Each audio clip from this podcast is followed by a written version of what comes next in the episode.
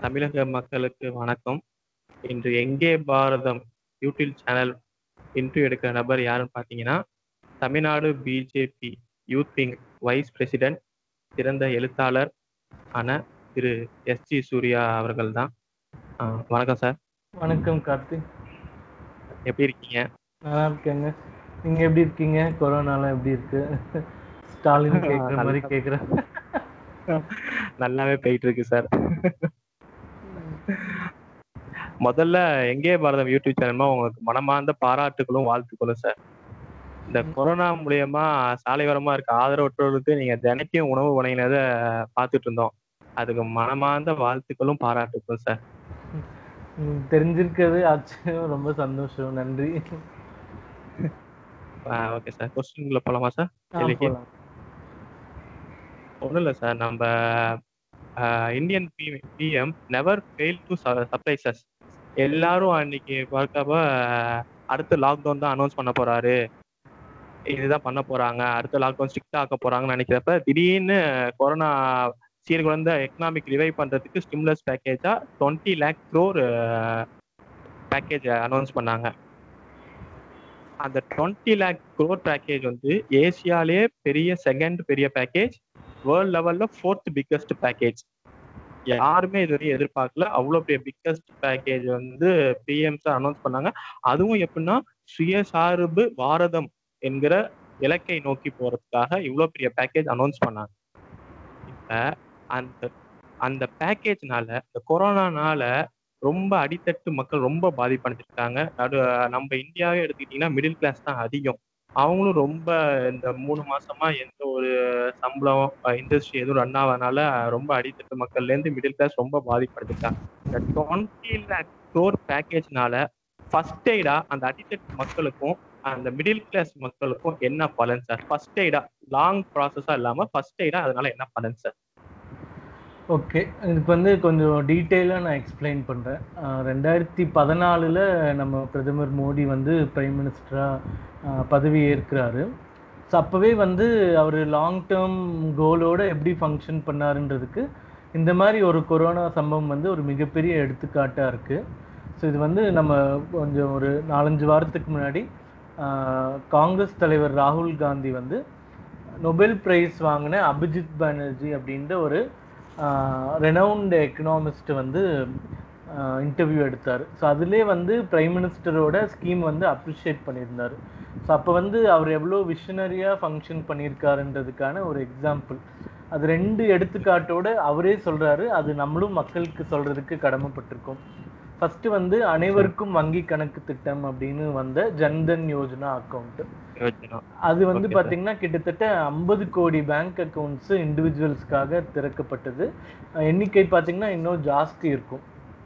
ஒவ்வொரு ஓகே. ஃபேமிலிக்குமே ஒவ்வொருத்தங்கன்னு ஓப்பன் பண்ணாங்க. பட் ஒரு ஃபேமிலிக்கு 1 டார்கெட்ல போய் 50 கோடி பேங்க் அக்கவுண்ட்ஸ்க்கு மேல திறக்கப்பட்டது. இது வந்து வேர்ல்டுலயே பிக்கஸ்ட் ஃபினான்ஷியல் இன்க்ளூஷன் ஸ்கீம் அப்படின்னு சொன்னாங்க. இப்போ இந்த ஸ்கீம் நம்ம பண்ணிட்டு இருக்கும்போது பார்த்தீங்கன்னா, எதிர்க்கட்சிகளா இருக்கக்கூடியவங்க எப்பயுமே நம்ம எது பண்ணாலும் ஏளனம் செய்றவங்க, இந்த ஸ்கீம் பர்ட்டிகுலரா பண்ணும்போது ரொம்ப கொச்சப்படுத்துனாங்க. என்ன மாரிலாம் பேசுனாங்கன்னா, இன்க்ளூடிங் வாட்ஸ்அப், Facebookல வர மீம்ஸ் முதற்கொண்டு அந்த தரத்துல தான் எதிர்க்கட்சிகளும் பேசுனாங்க. அதுல முக்கியமா அவங்க சொன்ன ஆர்குமென்ட் வந்து, சாப்பிடுறதுக்கே. சாப்பாடு இல்லாத மனுஷங்களுக்கு எதுக்கு பேங்க் அக்கவுண்ட் அப்படின்ற ஒரு பிரதானமான ஒரு கேம்பெயின் வச்சாங்க. ஸோ அதுக்கு! பதில் வந்து இப்போ நம்மளுக்கு தெரியுது. எதனால தெரியுதுன்னா, இப்ப இந்த மாரி ஒரு பிரச்சனை வந்து இந்தியாவே முடங்கி போயிருக்கு அப்படின்ற ஒரு நிலைமை வரும்போது, கிட்டத்தட்ட. மே 15ஆம் தேதி வரைக்கும் மத்திய அரசாங்கம் டைரக்ட் பெனிஃபிட் டிரான்ஸ்ஃபர் அப்படின்னு சொல்லக்கூடிய நேரடியா. மக்கள் கிட்ட பணத்த கொண்டு போய் சேர்க்கிற ஸ்கீம்ல 40 கோடி குடும்பங்களுக்கு கிட்டத்தட்ட 45,000 கோடி ரூபாய் டைரக்ட்டா சேர்த்திருக்காங்க. இதுல என்ன. பெரிய விஷயம்னா, இதுல எந்த வகையான மிடில் மேனோ, கையூட்டோ எதுக்குமே வேலையே கிடையாது. டைரக்ட்டா அவங்க கணக்குல போய் பணம் சேருது. அதுல. குறிப்பா சொல்லணும்னு பார்த்தீங்கன்னா, அ ஜன்தன் அக்கவுண்ட் அதாவது அனைவருக்கும் வங்கி கணக்கு திட்டம் ஓப்பன் பண்ணப்பட்ட போதே, இது பெண்களுடைய அக்கவுண்டா, இவங்க வந்து சீனியர் சிட்டிசன்ஸா, இல்ல வந்து பிசிக்கலி சேலஞ்ச்டு பீப்பிளா இந்த மாரி வரையறை வந்து அந்த வங்கி கணக்கு திறக்கும்போதே வந்து பண்ணப்படுறதுனால, அரசாங்கத்துக்கு வந்து ரொம்ப ஈஸியா இருக்காது. ஜன்தன் திட்டம் மூலமா கணக்கு திறந்த பெண்கள் இருபது கோடி பெண்கள் அக்கௌண்ட் திறந்திருக்காங்க. இந்த இருபது கோடி பேருக்கும் மூணு மாசத்துக்கு மாசம் ஐநூறுபான்ற விதத்துல இது வரைக்கும் ரெண்டு மாசத்துக்கான பணம் ஏற்கனவே அனுப்பப்பட்டாகிவிட்டது. ஸோ அந்த பணமே பார்த்தீங்கன்னா கிட்டத்தட்ட இருபதாயிரம் கோடி ரூபாய் பெண்களுக்கு போய் சேர்ந்திருக்கு. அதில் தமிழகத்தை சேர்ந்த லட்சக்கணக்கான பெண்களுக்கும் அந்த பணம் வந்திருக்கு. அதே மாதிரி பிசிக்கலி சேலஞ்சு சீனியர் சிட்டிசன்ஸ் இந்த ரெண்டு கேட்டகரியில் கிட்டத்தட்ட ரெண்டு கோடி ஜன்தன் அக்கௌண்ட்ஸ் வந்து இந்தியாவில் இருக்குது அந்த ரெண்டு கோடி பேருக்கும் ஆயிரத்தி ஐநூறுரூபா ஒவ்வொருத்தவங்களுக்கும் அனுப்பப்பட்டிருக்கு. ஸோ இதில் கிட்டத்தட்ட மூவாயிரத்து ஐநூறுரூபா டைரெக்டாக டிரான்ஸ்ஃபர் பண்ணியிருக்கோம் நம்ம அரசாங்கம். ஸோ இந்த ரெண்டு திட்டம் மட்டும் இல்லாமல் விவசாயிகளுக்கு விவசாயிகளுக்குமே வந்து இலவச மின்சாரம் கொடுக்குறோம் நிறைய மானியங்கள் கொடுக்குறோம். பட் அது எல்லாமே எப்படி போயிட்டு இருந்துச்சுன்னா கேஷ் மூலமா டீல் பண்ணிட்டு இருந்தாங்க லோக்கல்ல இருக்கிற கவர்மெண்ட் ஆஃபீஸர்ஸ் தாசில்தார் பிடிஓ இவங்க கிட்ட பணம் கொடுத்து அவங்க கொடுக்குற மாதிரி நிலைமை வரும்போது என்ன ஆகுதுன்னா முழு பணம் போய் மக்களை சேரடைய சேரல. இப்போ ஒரு விவசாயிக்கு ஆயிரம். கரெக்ட் இப்போ ஒரு விவசாயிக்கு ஆயிரம் ரூபான்னு அரசாங்கம் ஒதுக்குச்சுன்னா ஒரு நூறு இரநூறு பிடிச்சிட்டு தான் மீதி கொடுப்பாங்க. அந்த குறையிறது மட்டும் இல்லாம அவங்க வந்து கியூல நிக்கிறது இன்னைக்கு போய் நாளைக்கு வான்னு சொல்றது மக்களை அழைக்கழிக்கிறது இந்த மாதிரி பிரச்சனைகள்லாம் நிறைய இருக்கு. ஸோ இந்த பிஎம் கரீப் கல்யாண் யோஜனா அப்படின்ற திட்டத்துக்கு கீழே தான் இது எல்லாமே பண்ணாங்க. ஏழைகளுக்காக பண்ணப்பட்டது. அதுல வந்து விவசாயிகளுக்கு கிட்டத்தட்ட ஒன்பது கோடி விவசாயிகளுக்கு ரெண்டாயிரம் ரூபாய் வீதமாக வீதமா கிட்டத்தட்ட அதுல ஒரு பத்தொன்பதாயிரம் கோடி ரூபாய் போயிருக்கு. இது எல்லாமே பாத்தீங்கன்னா கிட்டத்தட்ட அறுபது டு அறுபத்தஞ்சாயிரம் கோடி டைரக்டா மக்களை போய் சேர்ந்திருக்கு. இது வந்து மிக மிக ஏழையா இருக்கக்கூடிய மக்கள் நம்ம சொல்றது. இவங்களுக்கு அடிஷ்னலா ரெண்டு பண்ணியிருக்காங்க. அதாவது குறிப்பா மோடி அரசாங்கம் எதுல தெளிவா இருந்திருக்காங்கன்னா இந்த லாக்டவுன் வந்துட்டதுனால நிறைய வேலை இழப்புகள் இருக்கும். அடித்தட்டு மக்கள் ரொம்ப கஷ்டப்படுவாங்க அப்படின்றத உணர்ந்து அவங்களுடைய அடிப்படை தேவைகளை பூர்த்தி செஞ்சாங்க. அதுல ஒண்ணு வந்து இந்த குறைந்தபட்ச பணம் அனுப்புறது.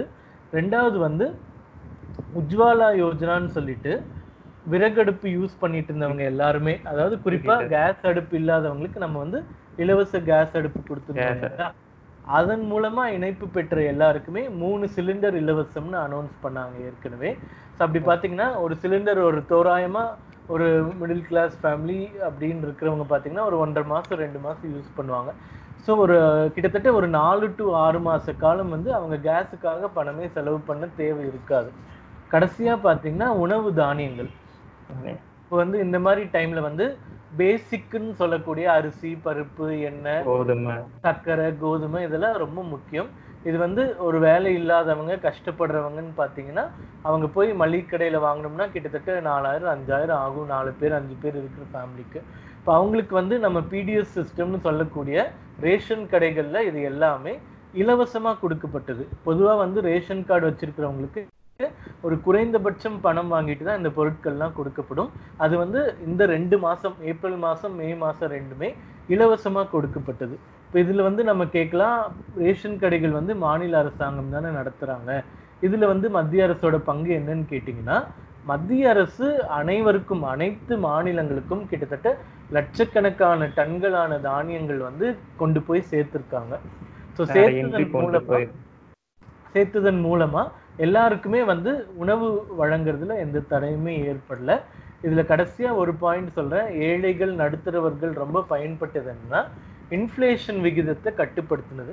பொதுவா பாத்தீங்கன்னா இந்த மாதிரி ஊரடங்கு ஏதாச்சும் ஒரு பெரிய சம்பவங்கள் நடக்கும்போது என்ன ஆகும்னா ஹோர்டிங் வந்து நிறைய பண்ணுவாங்க. அதாவது பதுக்கல்னு சொல்லக்கூடிய ஹோர்டிங் இது பண்ணி என்ன பண்ணுவாங்கன்னா அத்தியாவசிய பொருட்களோட வந்து பத்து மடங்கு இருபது மடங்கு நூறு மடங்கு இருநூறு மடங்கு வந்து அதிகமாக இருக்கும் இது வந்து கடந்த காலங்கள்ல நம்ம நிறைய பார்த்துருக்கோம். இப்போ ஃபார் எக்ஸாம்பிள் பாரத் பந்த் அப்படின்னு சொல்லிட்டு ஒரு நாள் பந்த் அறிவிச்சாலே அடுத்த நாள் வந்து எல்லாத்துக்குமே தட்டுப்பாடு வந்து விலையேற்றம் இருக்கும். ஸோ இதுக்கு வந்து அரசாங்கம் ஒரு தீர்க்கமான ஒரு ஸ்ட்ராங்கான டெசிஷன்ஸ் எடுக்காததுனால இதெல்லாம் நடந்துட்டு இருந்தது. பட் இந்த மோடி அரசாங்கம் வந்து அந்த விஷயங்கள்ல எந்த சமரசமும் செய்யாம மக்களுக்கு எந்த பாதிப்பும் வரக்கூடாதுன்ற விகிதத்துல ஃபுட் இன்ஃப்ளேஷன் அதாவது உணவுப் பொருட்களின் விலைவாசி வீக்கம் வந்து பயங்கரமா கட்டுப்படுத்தப்பட்டிருக்கு. இது வந்து இந்தியா மட்டும் இல்ல உலகம் முழுக்க எந்த நாட்டிலுமே நடந்துராத அதிசயம். இது எல்லாருமே பாராட்டியிருக்காங்க. ஸோ நீங்க கேட்ட கேள்விக்கு பதில் என்னன்னா குறைந்தபட்சம் அவங்க வந்து இந்த ரெண்டு மாசம் வந்து தாக்கு பிடிக்கிறதுக்கான குறைந்தபட்ச பண உதவி முதற்கொண்டு அத்தியாவசிய பொருட்கள் உதவி முதற்கொண்டு இலவச கேஸ் இணைப்பு முதற்கொண்டு அவங்க கஷ்டப்படாம இருக்கிறதுக்கு என்னென்ன முயற்சிகள் செய்யணுமோ அது எல்லாத்தையுமே மோடி அரசாங்கம் பண்ணியிருக்குன்றதை நான் உறுதியா சொல்ல முடியும். Okay sir. நெக்ஸ்ட் இது எல்லா நம்ம பிஎம் என்ன சொன்னாங்கன்னா ஜிடிபியில் டென் பர்சன்டேஜ் நாங்கள் ஒதுக்கியிருக்கோம். இது காங்கிரஸ் முதற்கொண்டு என்ன சொன்னாங்கன்னா ஃபைவ் பர்சன்டேஜ் ஒதுக்குங்க முன்னாடி சொன்னாங்க. இப்போ அது டபுளா டென் பர்சன்டேஜ் ஒதுக்குன்னு சொல்றாங்க. ஆனா சில எக்கனாமிஸ்ட் சில அந்த எதிர்கட்சிகள் போன்றவங்க என்ன சொல்றாங்கன்னா இது டென் பர்சன்டேஜ் இல்ல. ஒன் டு டூ பர்சன்டேஜ்குள்ள தான் இருக்கு. அதுவும் குறிப்பிட்டா சொல்லணும்னா முன்னாள் நிதியமைச்சர் திரு. ப. சிதம்பரம் என்ன சொல்றாங்கன்னா ஒரு லட்சத்தி எண்பதாயிரம் ரூபாய். இதை ஞாபகம் வச்சுக்கோங்க. இது இந்த இதை நீங்க மறந்துடக்கூடாது. ஒரு நாள் இதை பத்தி வெளியே வரும் அப்படின்னு வேற ஒரு தடவை ட்விட் போட்டிருக்காரு. இது உண்மையாலுமே ஜிடிபியில எவ்வளவு சதவீதம் சார்? அதாவது ஜிடிபியில பத்து சதவீதம்னு சொல்றது வந்து சரியான விகிதம் தான். ஸோ இப்போ வந்து ப சிதம்பரம் முதற்கொண்டு அவளுக்கு தெரியாமலாம் இல்லை அவர் நிதியமைச்சராக இருந்தவர் ஹார்வர்டில் படித்தவர் ஸோ அவருக்கு வந்து தெரியாமல் கிடையாது. இப்போ நம்ம வந்து இதை அனௌன்ஸ் பண்ணும்போதே இது நிவாரணம்னு எந்த இடத்துலையுமே நம்ம வந்து சொல்லவே கிடையாது. இப்போ வந்து அவங்க திசை திருப்புறாங்க ஒரு நரேட்டிவ் செட் பண்ணுறாங்க அதாவது இருபது லட்சம் கோடி எடுத்து நம்ம மக்களுக்கு கொடுக்குறோன்னு சொன்ன மாதிரி ஒரு பிம்பத்தை கிரியேட் பண்றதுக்கான இந்த மாதிரி ஒரு வந்து மாத்தி மாத்தி அவங்க வந்து சொல்றாங்க. இது வந்து இருபது லட்சம் கோடி ஸ்டிமுலஸ் பேக்கேஜ்னு தான் நம்ம சொன்னோம். இப்போ ஸ்டிமுலஸ் பேக்கேஜ்னா எக்ஸ்பென்சர் கமிட்டி ஹெட் சேஷன் சார் கூட அதான் சொன்னாங்க. இது நிவாரணம் கிடையாது இது சுயசார்பு பாரதம் நோக்கி இலக்கு நோக்கி இது பேக்கேஜ் தான். இது நிவாரணம் கிடையாதுன்னு கூட சொல்லியிருந்தாங்க. ஸோ அதான் இப்போ வந்து இருபது லட்சம் கோடின்னு பிஎம் அனௌன்ஸ் பண்ணாருன்னா நிறைய பேர் சொன்னது கூட நம்ம பார்த்தோம். அப்போ இருபது லட்சம் கோடி வந்து நூற்றி முப்பது கோடி மக்களுக்கு பிரித்தோம்னா கிட்டத்தட்ட பதினஞ்சாயிரம் வருது. எல்லார் கணக்குலையும் பதினஞ்சாயிரம் போடுவாங்களா அப்படின்னா அது கிடையவே கிடையாது. இது வந்து நிவாரணமே கிடையாது. ஸ்டிமுலஸ் பேக்கேஜ் ஒருத்தர் ரொம்ப புத்திசாலித்தனமாக ஒரு யூடியூப் சேனலில் ஒன்று நான் பார்த்தேன். இந்தியாவில் பணப்புழக்கத்தில் இருக்கக்கூடிய ரூபாயின் மதிப்பே பதினெட்டு லட்சம் கோடி தான் இவங்க இருபது லட்சம் கோடி கொடுக்குறேன்னு பொய் சொல்கிறாங்க அப்படின்னு நான் என்ன சொல்ல வரேன்னா எக்கானமிஸ்ட் பண்ணக்கூடிய வேலை ஃபினான்ஷியல் ஸ்பெஷலிஸ்ட் இது எல்லாமே வந்து ஒரு வேற டொமைன் இப்போ வந்து எல்லாருமே எல்லா விஷயமும் தெரிஞ்சுக்கணும்னு நினைக்கிறது வந்து உண்மையிலே அது சாத்தியம் இல்லாத ஒரு விஷயம்.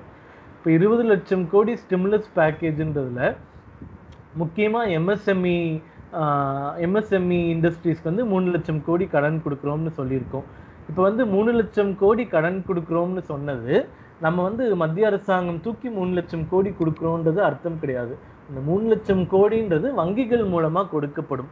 அப்போ வங்கிகளுக்குன்னு கையிருப்புன்னு இருக்கும் ரிசர்வ் இருக்கும் ரிசர்வ் பேங்க்ல வச்சிருப்பாங்க. ஸோ அந்த பணத்தை வந்து திருப்பி நம்ம எக்கானமி திருப்பி சரியாகிறதுக்காக திருப்பி சர்க்குலேட் பண்றதுன்னு அர்த்தம். அந்த மூணு லட்சம் கோடி பேக்கேஜ்ன்றது அந்த மாதிரி நிறைய விஷயங்கள் வேளாண் கடன்களுக்கு கொடுக்குறோன்னு சொல்லியிருக்காங்க. நபார்டு வங்கிக்கு கொடுக்குறோன்னு சொல்லியிருக்காங்க. நூறு நாள் வேலை திட்டத்துக்கு வந்து இந்த பட்ஜெட்ல அதாவது ரெண்டாயிரத்தி இருபது ரெண்டாயிரத்தி இருபத்தி ஒன்று பட்ஜெட்ல அறுபதாயிரம் கோடி நம்ம ஒதுக்கியிருந்தோம். இப்போ அதுல வந்து அடிஷ்னலா நாற்பதாயிரம் கோடி கொடுக்குறோன்னு சொல்லி அந்த திட்டத்துக்கான பட்ஜெட் ஒரு லட்சம் கோடின்னு சொல்லியிருக்கோம். இப்போ மீதி நாற்பதாயிரம் கோடி நம்ம ஒதுக்கியிருக்கோம் இல்லைங்களா? அது வந்து இன்னைக்கே நாற்பதாயிரம் கோடி ரிலீஸ் பண்ண மாட்டோம். அடுத்த மூணு மாதங்கள் ஆறு மாதங்கள்ல இந்த புலம்பெயர்ந்த தொழிலாளர்கள் அவங்கவுங்க சொந்த மாநிலங்களுக்கு போனதுக்கு அப்புறமா அவங்களுக்கு அங்க வேலை கொடுக்கப்பட்டு அவங்களுக்கு இந்த நாற்பதாயிரம் கோடி வந்து ரிலீஸ் செய்யப்படும் பகுதிகளாக. அப்ப இந்த இருபது லட்சம் கோடி நம்மளுக்கு கொடுக்குறாங்கன்றது நம்ம பெர்செப்ஷன் வந்து இருபது லட்சம் கோடி இப்பவே தூக்கி கொடுத்துட்டாங்கன்றது அர்த்தம் கிடையாது. அடுத்த ஆறு மாசம் ஒரு வருஷத்துல நம்ம எக்கானமி பழைய நிலைமைக்கு கொண்டு வர்றதுக்கான ஒரு சுழற்சின்னு எடுத்துக்கலாம் இந்த இருபது லட்சம் கோடியை.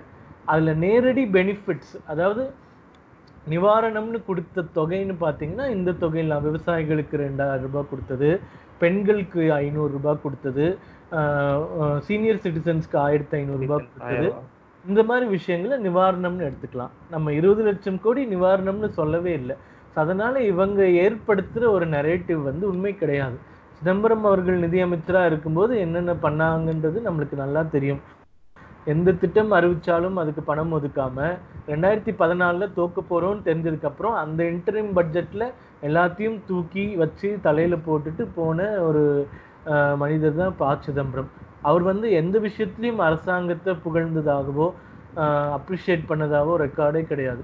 ஸோ அவங்க வந்து ஒரு எதிர்கட்சின்ற ஒரு நிலையில அவங்க எதிர்ப்பை ஒரு பேருக்கு தெரிவிக்கிறாங்களே தவிர அந்த எதிர்ப்புகள்ல எந்த வகையான உண்மையோ தர்மமோ கிடையாதுன்றது என்னோட கருத்து. அதே மாதிரி எதிர்க்கட்சியோட இப்ப தொழிலாளர் விப்ரோ ஆஹ் அசிம் பிரேம்ஜியா இருக்கட்டும் டிவிஎஸ் வேணு சீனிவாசன் அவர்களா இருக்கட்டும் மகேந்திரா அவங்களா இருக்கட்டும் ஒரு இந்த மாதிரி புலம்பெயர்ந்து தொழிலாளர்களுக்கு மாசம் ஐயாயிரத்தும் ஏழாயிரம் போடுங்க. ஒரு ரெண்டு மாசம் போடுங்கன்னு சொன்னாங்க. அது ஏன் சார் மத்திய அரசு முன்னெடுத்து செய்யல? அதாவது இப்போ வரைமுறைப்படுத்தியிருக்காங்க. அதில் வந்து பிலோ பாவர்ட்டி அப்படின்னு சொல்லக்கூடிய மிகவும் பின்தங்கிய குடும்பங்கள் கிட்டத்தட்ட பதினஞ்சு கோடி குடும்பங்கள் இருக்கு அப்படின்ற தகவல் வந்து நம்மளுக்கு தெரியுது. இது வந்து கரெக்டான பர்ஃபெக்டான டேட்டான்னு சொல்ல முடியாது.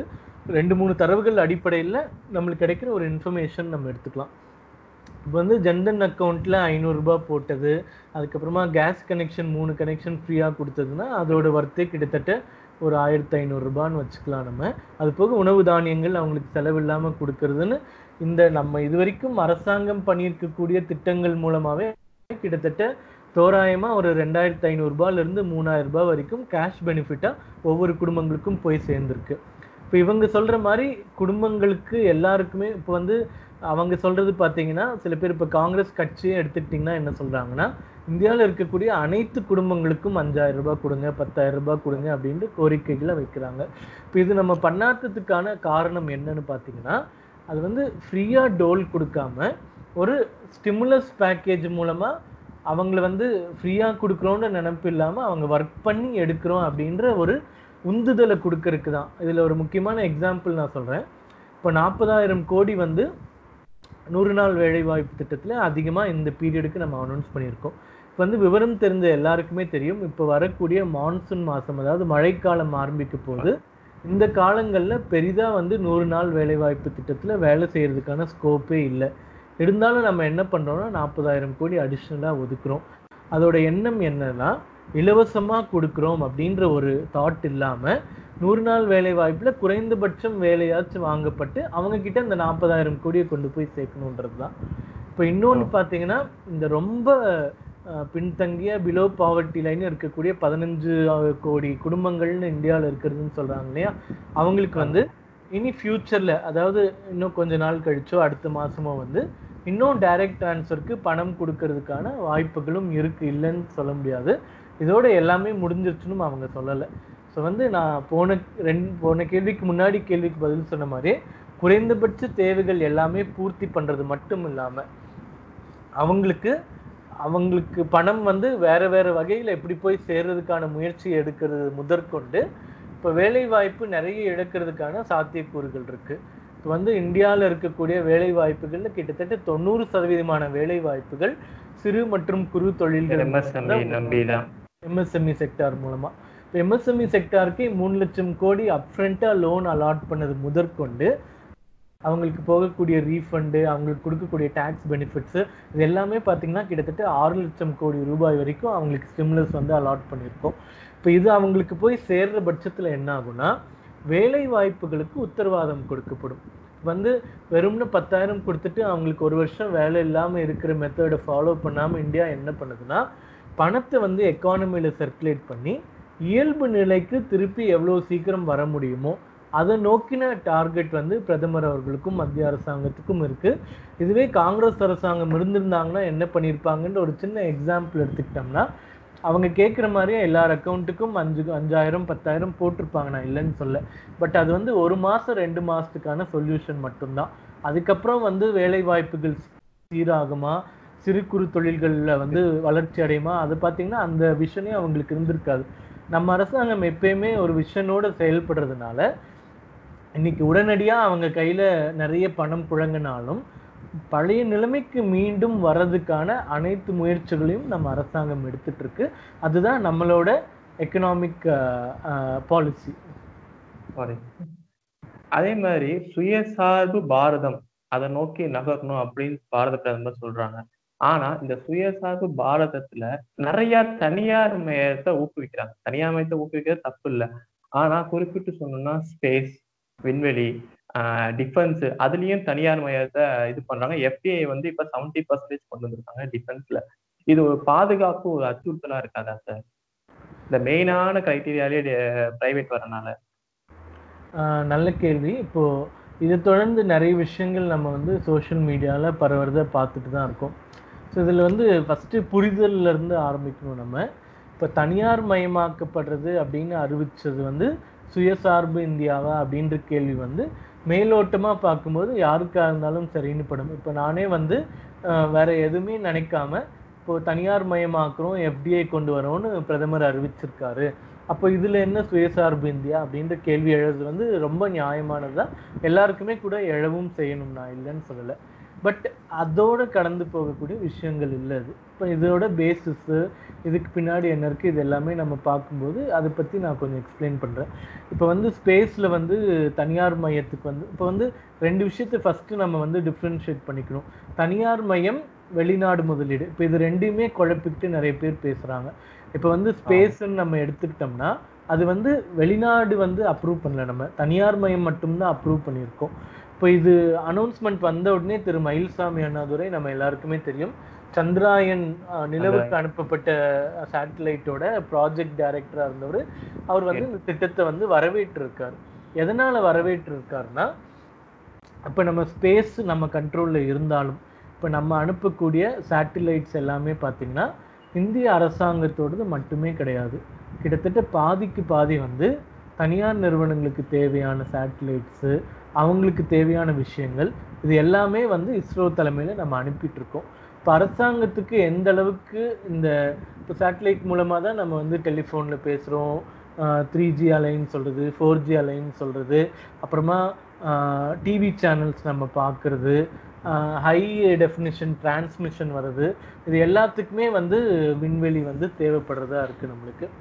இப்போ வந்து இந்த மாதிரி அவங்களுக்கு தேவையான விஷயங்கள் தனியாரே வந்து செஞ்சுக்கலாம் அப்படின்ற ஒரு கட்டுப்பாடோட அவங்க வரும்போது நிறைய முதலீடுகள் இந்த துறைக்கு வந்து வரதுக்கான வாய்ப்புகள் நிறைய இருக்கு. ஸோ இது வந்து எல்லாத்தையுமே தூக்கி நம்ம பிரைவேட் கிட்ட கொடுத்துடுறோன்றது அர்த்தம் கிடையாது. அந்த மாதிரி தான் இப்ப மக்கள்கிட்ட போயிட்டு இருக்கு. கரெக்ட் எல்லாமே கொண்டு போயிட்டு இருக்காங்க. ஸோ இது வந்து அவங்கள அலோவ் பண்ணா கூட குறிப்பிட்ட ஒரு விஷயங்கள்ல மட்டும்தான் அவங்களுக்கு வந்து நம்ம கொடுக்க போறோம் ஆக்சஸ் ஸோ அது என்னென்னு பார்த்தீங்கன்னா இனிமே தான் கைட்லைன்ஸ் வரும். அதை பற்றின டீட்டெயில்ஸ்லாம் நம்மளுக்கு தெரியும். அதே மாதிரி டிஃபென்ஸில் கேள்வி கேட்டிருந்தீங்க. இந்த மாதிரி எழுபது சதவீதம் கொண்டு போயிட்டாங்கன்னு சொல்லிட்டு. அதாவது இதில் நம்ம என்ன புரிஞ்சுக்க வேண்டியது இருக்குன்னா இப்போ வந்து நம்ம ஜீரோலேருந்து எழுபது எழுபது இல்லை அது எழுபத்தெட்டு சதவீதம் ஆக்சுவலாக ஜீரோலேருந்து டைரெக்டாக நம்ம எழுபத்தெட்டுக்கு போகல ஏற்கனவே நாற்பத்தி ஒம்பது பர்சன்டேஜ் நம்ம அலோவ் பண்ணியிருந்தோம். அதில் எழுபத்தெட்டு சதவீதம் இப்போ கொண்டு போயிருக்கோம். இதோட பேசிஸ் என்னன்னா இன்னைக்கு நம்ம இராணுவத்துக்கு தேவையான எக்யூப்மெண்ட்ஸ் ஒரு சின்ன துப்பாக்கி முதற்கொண்டு பீரங்கி போர் விமானங்கள் அப்புறம் இராணுவ படைத்தலுக்கு தேவையான எல்லா எக்யூப்மெண்ட்ஸ்லையும் பார்த்தீங்கன்னா கிட்டத்தட்ட எண்பது சதவீதமான பொருட்கள் ஆயுதங்கள் எல்லாத்தையும் நம்ம வந்து வெளிநாடுகள்ல இருந்து தான் வாங்கிட்டு இருக்கோம். அதாவது இம்போர்ட் பண்ணிட்டு இருக்கோம். இந்தியால வந்து டிஃபென்ஸ் மேனுஃபேக்சரிங்ன்றது மிக மிக மிக குறைவு. ஒரு துப்பாக்கியை கூட நம்மளால இன்னைக்கு வரைக்கும் உற்பத்தி செய்யாத நிலைமையில தான் நம்ம இருக்கோம். அப்ப என்ன சொல்றாங்கன்னா ஏற்கனவே நாற்பத்தி ஒம்பது சதவீதம் இருந்தது இன்னைக்கு ஏன் எழுபத்தெட்டு சதவீதம் ஆயிருக்குன்னா வெளிநாடு கம்பெனிகள்ல போய் நம்ம வாங்குறதுக்கு பதிலா அவங்க வந்து நம்ம இந்தியாவுக்கு கூப்பிடுறோம். நீங்க எங்க நாட்டிலே தொழிற்சாலைகள் வைங்க எங்க மக்களுக்கு வந்து வேலை வாய்ப்பு கொடுங்க எங்கள் நாட்டுக்கு அந்த டெக்னிக்கல் நோஹவுன்னு சொல்லக்கூடிய அந்த விஷயங்கள் எல்லாம் நாங்கள் சொல்லி கொடுங்க. நாங்களே மேனுஃபேக்சர் பண்ணுறோம் அப்படின்ற ஒரு ஷரத்தோடு தான் பண்ணுறோம் இப்போ இந்த எழுபத்தெட்டு சதவீதம் மேனுஃபேக்சரிங்க்கு எஃப்டிஐ அலோவ் பண்ணியிருக்கோம்னு சொல்கிறதுல கூட நிறைய நெட்டிகிரிட்டிஸ் இருக்குது அதாவது இராணுவத்துக்கு தேவையான எல்லாத்தையுமே நம்ம வந்து எழுபத்தெட்டு சதவீதம் கொடுத்துட்டோம்னு கிடையாது. இந்த இராணுவத்தில் இருக்கக்கூடிய குறிப்பிட்ட விஷயங்கள் மேனுஃபேக்சர் பண்ணுறதுல எழுபத்தி எட்டு பர்சன்ட் ஃபாரின் டைரக்ட் இன்வெஸ்ட்மெண்ட் அலௌடுன்னு தான் நம்ம சொல்லியிருக்கோம். இப்போ வந்து ரொம்ப ஸ்ட்ராட்டஜிக்கான ஒரு போர்க்கப்பல் நம்ம வந்து தயாரிக்கிறோம்னு வச்சுக்கோங்களேன். அதுல வந்து இது வந்து பொருந்தாது. அதாவது எஃப்டிஐன்னு சொல்லக்கூடியது பொருந்தாது. ஆனா ஒரு துப்பாக்கி தொழிற்சாலை வைக்கிறோம்னு வச்சுக்கோங்களேன் அதுல வந்து பொருந்தும். இந்த மாதிரி ஒரு வெளிநாட்டு முதலீடு டிஃபென்ஸுக்கு வந்து நம்ம அலோவ் பண்ணியிருக்கோம்னு சொன்னா அதுல வந்து ஆயிரம் கிளாஸஸ் இருக்கும். எது எதுக்கு வந்து அலோவ் பண்றாங்க? எது எதுக்கு வந்து அலோவ் பண்ணல? அந்த மாதிரி ஒரு மிக நீண்ட சப்ஜெக்ட் அது ஏன் இந்த சமயத்துல அனௌன்ஸ் பண்ணாங்க அப்படின்னா சுயசார்பு இந்தியான்ற ஒரு அனௌன்ஸ்மெண்ட் பண்ணதுக்கு அப்புறமா அது வந்து ரிஃபார்ம்ஸ் இப்போ சுயசார்பு இந்தியா இந்தியாவை எப்படி வந்து நம்ம தன்னெழுச்சியா தன்னிறைச்சியா பண்ணிக்கிறோன்ற ஒரு கேள்விக்கு வந்து இந்த மாதிரி ரிஃபார்ம்ஸ் பண்ணும்போது தான் பிரைவேட் பார்ட்டிசிபேஷன் முதற்கொண்டு ஃபாரின் பார்ட்டிசிபேஷன் வந்து உள்ள வரும். அது உள்ள வர்றது எதற்காகனா நம்ம வந்து எழுச்சியா நிற்கிறதுக்காக தானே தவிர அவங்க பெனிஃபிட்ஸுக்காக நிச்சயமா கிடையாது. அதுவும் இந்த அரசாங்கம் எந்த இடத்துலையுமே வந்து ஒரு வெளிநாட்டினர் வந்து நம்ம டிஃபென்ஸ்லயோ சரி வேற எதுலேயுமோ சரி கண்ட்ரோல் எடுக்கிறதுக்கோ இல்லை ஒரு முக்கியமான முடிவு எடுக்கிறதுக்கான நிலையிலையோ கண்டிப்பாக வைக்க மாட்டாங்க. அந்த உத்தரவாதத்தை நம்ம பிரைம் மினிஸ்டர் நிறைய தடவை நம்மளுக்கு சொல்லியிருக்காரு. மக்களும் நிச்சயமாக அதை நம்புகிறாங்க மற்ற கா மற்ற கவர்மெண்ட் மாதிரி நம்ம நாட்டை வந்து வெளிநாட்டினருக்கோ மற்றவங்களுக்கோ விற்க மாட்டாங்க அப்படின்ற ஒரு ஆணித்தரமான நம்பிக்கை வந்து நம்ம பிரதமர் மக்களுக்கு இருக்கு. ஸோ அதனால இவங்க எவ்வளோதான் ஒரு போலி கேம்பெயின்ஸ் பண்ணாலும் இப்போ வந்து டிஃபென்ஸ் எல்லாத்தையுமே வெளிநாட்டு கொடுத்துட்டாங்க அப்படின்ற ஒரு போலி பிரச்சாரம் பண்ணாலும் டிஃபென்ஸ்லேயே பார்த்தீங்கன்னா நிறைய விஷயங்கள் ப்ரைவேட்டைஸ் மட்டும்தான் பண்ணியிருக்காங்க. எஃப்டிஐ வந்து அலோவ் பண்ணவே கிடையாது. ஸோ இது வந்து ஒரு பாமர மக்கள் ஒரு சாமானிய மக்களுக்கு இவ்வளோ தெளிவாக நம்ம எக்ஸ்பிளைன் பண்ண முடியலனாலும் அவங்களுடைய நம்பிக்கை நம்ம பிரதமர் மோடி மேல ஆணித்தரமா இருக்கு. அதனால கவலைப்பட வேணான்றது என்னோட கருத்து. அதே மாதிரி ஒவ்வொரு பேண்டமிக்லயும் ஒரு நிறைய ஆப்பர்ச்சுனிட்டிஸ் வரும். இப்ப இந்த பேண்டமிக் பாத்தீங்கன்னா யூஎஸ் இருக்கட்டும் ஜப்பான் ஆஸ்திரேலியா ஜெர்மனி அதெல்லாம் வந்து சைனா மேல பயங்கர கோவத்து இருக்காங்க. அவங்களோட கம்பெனிஸ்லாம் ஷிஃப்ட் பண்றதுக்கு நிறைய பார்த்துட்டு இருக்காங்க அந்த இதுல வியட்நாம் வந்து பயங்கரமா லேபர் சார்ஜஸ் அந்த இதெல்லாம் மாத்தி லேண்ட் ப்ரொக்யூஷன்ஸ் எல்லாமே சூப்பரா பண்ணிட்டு இருக்காங்க அந்த மாதிரி இந்தியா போஸ்ட் கோவிட் கோவிடுக்கு அப்புறம் எக்கனாமிக் ரிவைவ் பண்றதுக்கு இந்த மாதிரி கம்பெனிஸ் இருக்கிறதுக்கு ஏதாவது திட்டம் வச்சிருக்காங்களா? ஆஹ் நல்ல கேள்வி அது இப்போ சமீபத்தில் நானும் அந்த ஆய்வு தகவல்களை படித்தேன் கிட்டத்தட்ட ஒரு எழுபது சதவீதத்துக்கு மேலமான கம்பெனிஸ் வந்து இந்தியாவை காட்டிலும் வியட்நாமுக்கு போகிறதுக்கான ஐடியாவில் இருக்காங்க அப்படின்றது அது உண்மைதான். அது மறுக்கிறதுக்கும் ஒன்றும் இல்லை ஸோ இது வந்து ஒரு லாங் டேர்ம் விஷயம். அதாவது ஈஸ் ஆஃப் டூயிங் பிஸ்னஸ்ன்னு ஒரு தரவரிசை பட்டியல் வந்து ஒவ்வொரு ஆண்டும் வந்து ரிலீஸ் பண்ணுவாங்க. ஸோ அதில் பார்த்தீங்கன்னா எங்கேயோ இருந்த நாடு வந்து இன்னைக்கு ரொம்ப முன்னேறி நம்ம வந்து கிட்டத்தட்ட நூற்றி ஐம்பது அந்த மாதிரி இடத்துல இருந்தவங்க ஐம்பதுக்குள்ளான ஒரு ரேங்கிங்க்கு நம்ம வந்திருக்கோம். ஸோ இது வந்து ஒரு லாங் டேர்ம் ரிஃபார்ம் ஒரு கம்பெனி ஆரம்பிக்கிறதுலேருந்து அதுக்கு இருக்கக்கூடிய கம்ப்ளைன்சஸ்லேருந்து நம்ம மோடி அரசாங்கம் வர்றதுக்கு முன்னாடி வரைக்கும் ரொம்ப காம்ப்ளிகேட்டடாக இருந்து யாருமே வந்து ஒரு தொழில் தொடங்க முடியாது. அதுக்கு நிறைய ரூல்ஸு ரூல்ஸ் அண்ட் ரெகுலேஷன்ஸ் மட்டும் இல்லாமல் அதுக்கு வந்து அவங்க கொடுக்க வேண்டிய லஞ்சம் இது எல்லாமே ஒரு மிகப்பெரிய காரணியாக இருந்தது. இப்போ நம்ம அரசாங்கம் வந்ததுக்கப்புறமா அந்த சுச்சுவேஷன் ரொம்பவே மாறி இருக்கு. ஈஸ் ஆஃப் டூயிங் பிஸ்னஸ்னு நம்ம நிறைய ரிஃபார்ம்ஸ் வந்து கொண்டு போயிட்டுருக்கோம் அதே மாதிரி நிறைய பெரிய தொழிற்சாலைகள்னு சொல்லக்கூடிய ஹூண்டாய் மோட்டர்ஸ் ஆகட்டும் ஆப்பிள் ஆகட்டும் சாம்சங் ஆகட்டும் அந்த மாதிரி பெரிய நிறுவனங்களுக்கான சைனாவை விட்டால் எந்த ஆப்ஷன் எடுக்கும்போது அதில் வந்து இந்தியா தான் ஒரு முக்கிய ஆப்ஷனாக அவங்களுக்கு இருக்குது கிட்டத்தட்ட ஆப்பிள் நிறுவனம் வந்து சைனாவில் உற்பத்தி செய்யக்கூடிய பத்தில் ஒரு பங்கு உற்பத்தி திறனை வந்து இந்தியாவுக்கு மாற்றுறதுக்கு ஏற்கனவே அனைத்து முயற்சிகளையும் எடுத்துகிட்டு இருக்காங்க. இல்லை குறிப்பாக இந்திய அரசாங்கம் மாநில அரசாங்கங்கள் என்ன பண்ணுது பார்த்தீங்கன்னா அந்தந்த மாநில அரசாங்கங்களே வந்து வெளிநாட்டினரை ஈர்க்கிறதுக்கான அவங்க லெவல் பாலிசிஸ் ஏற்கனவே டிராஃப்ட் பண்ண ஆரம்பிச்சிட்டாங்க. எடுத்துக்காட்டு யூபி வந்து எடுத்துக்கிட்டீங்கன்னா, ஜெர்மனோட உத்தரப்பிரதேசம் வந்து- மேனுஃபேக்சரிங் யூபிக்கு போகுது அது பார்த்தோம். கரெக்ட் ஜெர்மனோட மேனுஃபேக்சர் அதே மாதிரி கர்நாடகா பார்த்தீங்கன்னா ஜப்பான் நிறுவனங்கள நிறுவனங்களை வந்து அணுகிட்டு இருக்காங்க. தமிழ்நாட்டிலேயே பார்த்தீங்கன்னா முதலமைச்சர் வந்து ஒரு வந்து சிறப்பு கமிட்டி போட்டு வெளிநாட்டு முதலீடுகளில் இந்த மாதிரி நேரங்களில் எப்படி ஈர்க்கிறது அப்படின்ற விஷயங்கள்லாம் பண்ணிட்டு இருக்காங்க ஸோ இது எல்லாத்துக்குமே மத்திய அரசோட பங்கும் இருக்கு. எதனாலனா மத்திய அரசும் வந்து மாநில அரசுக்கு தேவையான உதவிகளை இந்த காலகட்டத்தில் பண்ணிட்டு இருக்காங்க வெளிநாட்டு ஈர்ப்புகளை பண்ணுறதுக்கு அதே மாதிரி நிறைய நிறுவனங்கள் இப்போ வரக்கூடிய நிறுவனங்கள் சைனாவிலேருந்து வெளியே வர்றதுக்கு வந்து அவங்க முதல்ல அணுகிறது வந்து மத்திய அரசு தான் எல்லா விஷயங்களுக்கும். அவங்க வந்து ப்ரோஆக்டிவாக இருக்கிறதுனால நிறைய நிறுவனங்கள் இப்போ வர்றதுக்கான முயற்சியை பார்த்துட்டு இருக்காங்க.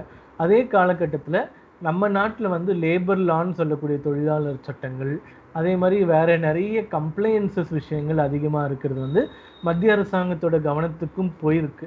போனதுனால தான் வந்து இப்போ லேபர் லா வந்து கொஞ்சம் வந்து டீசென்ட்ரலைஸ் பண்ணிட்டு இருக்காங்க. அதில் கொஞ்சம் தளர்வுகளை கொடுத்துட்டு இருக்காங்க.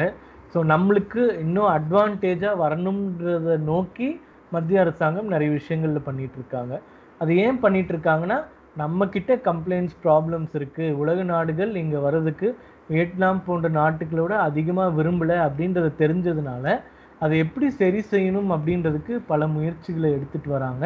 அந்த முயற்சிகள் வந்து நிச்சயமா இன்னுமே தொடரும்.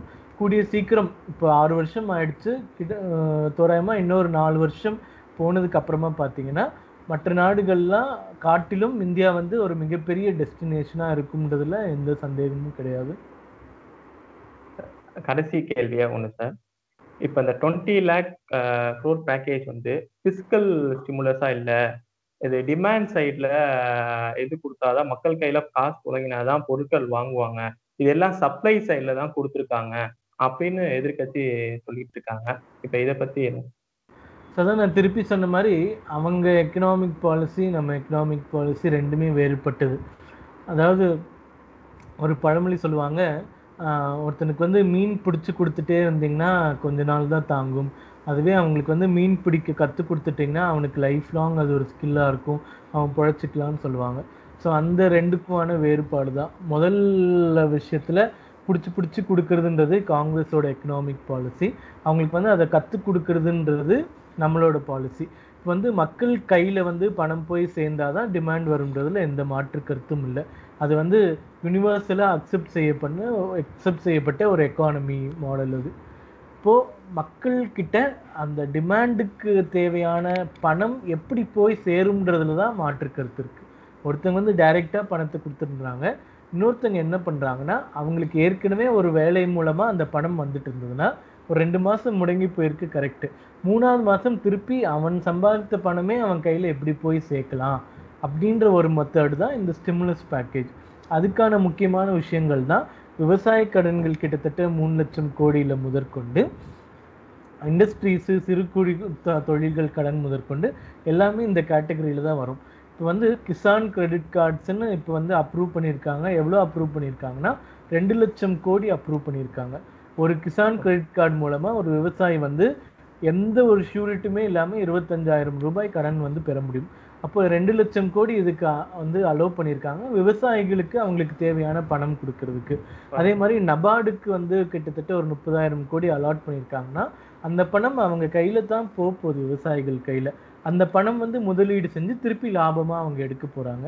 அதே மாதிரி ஊரக வேலைவாய்ப்பு திட்டத்துல ஒரு நாற்பதாயிரம் கோடின்றப்போ கோடி. நாற்பதாயிரம் கோடியும் மக்கள் கைக்கு தான் போக போகுது. அதுவும் வந்து எந்த கையூட்டும் இல்லாம பேங்க் அக்கவுண்ட் மூலமா தான் போய் டிரான்சாக்ட் ஆக போகுது.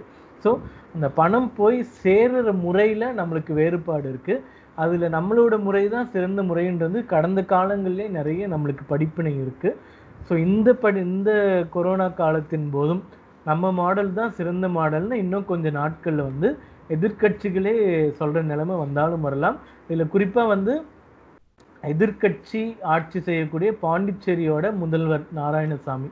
அவர் வந்து ஒரு பேட்டி கொடுத்தாரு. ரொம்ப கவனிக்கணும். நாங்க எதிர்பார்த்ததை விட நல்ல எக்கனாமிக் பேக்கேஜை மத்திய அரசாங்கம் அறிவிச்சிருக்கு அப்படின்னு அந்த அனௌன்ஸ்மெண்ட் வந்த உடனே அவர் பேட்டியில சொல்றாரு. அப்ப என்னன்னா உள்ளபடியே பார்த்தீங்கன்னா எல்லாருமே அப்ரிஷியேட் பண்ணக்கூடிய ஒரு விஷயமா தான் இருக்கு. பட் அரசியல் காரணங்களுக்காக ஏதாச்சும் ஒரு வந்து பிழை சொல்லணும் ஏதாச்சும் ஒரு குற்றம் சொல்லணும் அப்படின்னு இவங்க இயங்கிட்டு- இருக்காங்களே தவிர உண்மையிலேயே நான் அடிச்சு சொல்றேன் எதிர்க்கட்சிகள் ஆளக்கூடிய மாநிலங்கள் முதற்கொண்டு எல்லாருமே இந்த இருபது லட்சம் கோடி ஸ்டிமுலஸ் பேக்கேஜ் எதிர்பார்க்காத ஒரு விஷயம் ஒரு பெரிய வரப்பிரசாதமா தான் பாக்குறாங்க உங்க பிஸி ஷெட்யூல்ல எங்க கோரிக்கை ஏற்று ஒரு அரை மணி நேரம் ஒதுக்கி பொறுமையா பதில் சொன்னதுக்கு ரொம்ப நன்றி சார் ரொம்ப நன்றி கார்த்திக். உங்களோட இணைஞ்சதுல எனக்கும் ரொம்ப சந்தோஷம். நிறைய வீடியோஸ் பண்ணுங்க. எப்போ கூப்பிட்டாலும் நான் வரேன். வேற எந்த ஹெல்ப்னாலும் நிச்சயமா கேளுங்க. செய்யறதுக்கு நான் தயாரா இருக்கேன். ரொம்ப நன்றி சார் இறைவன் என்றும் உங்க கூட இருப்பான். நல்லதே நடக்கும். வாழ்க வளமுடன் சார் நன்றி.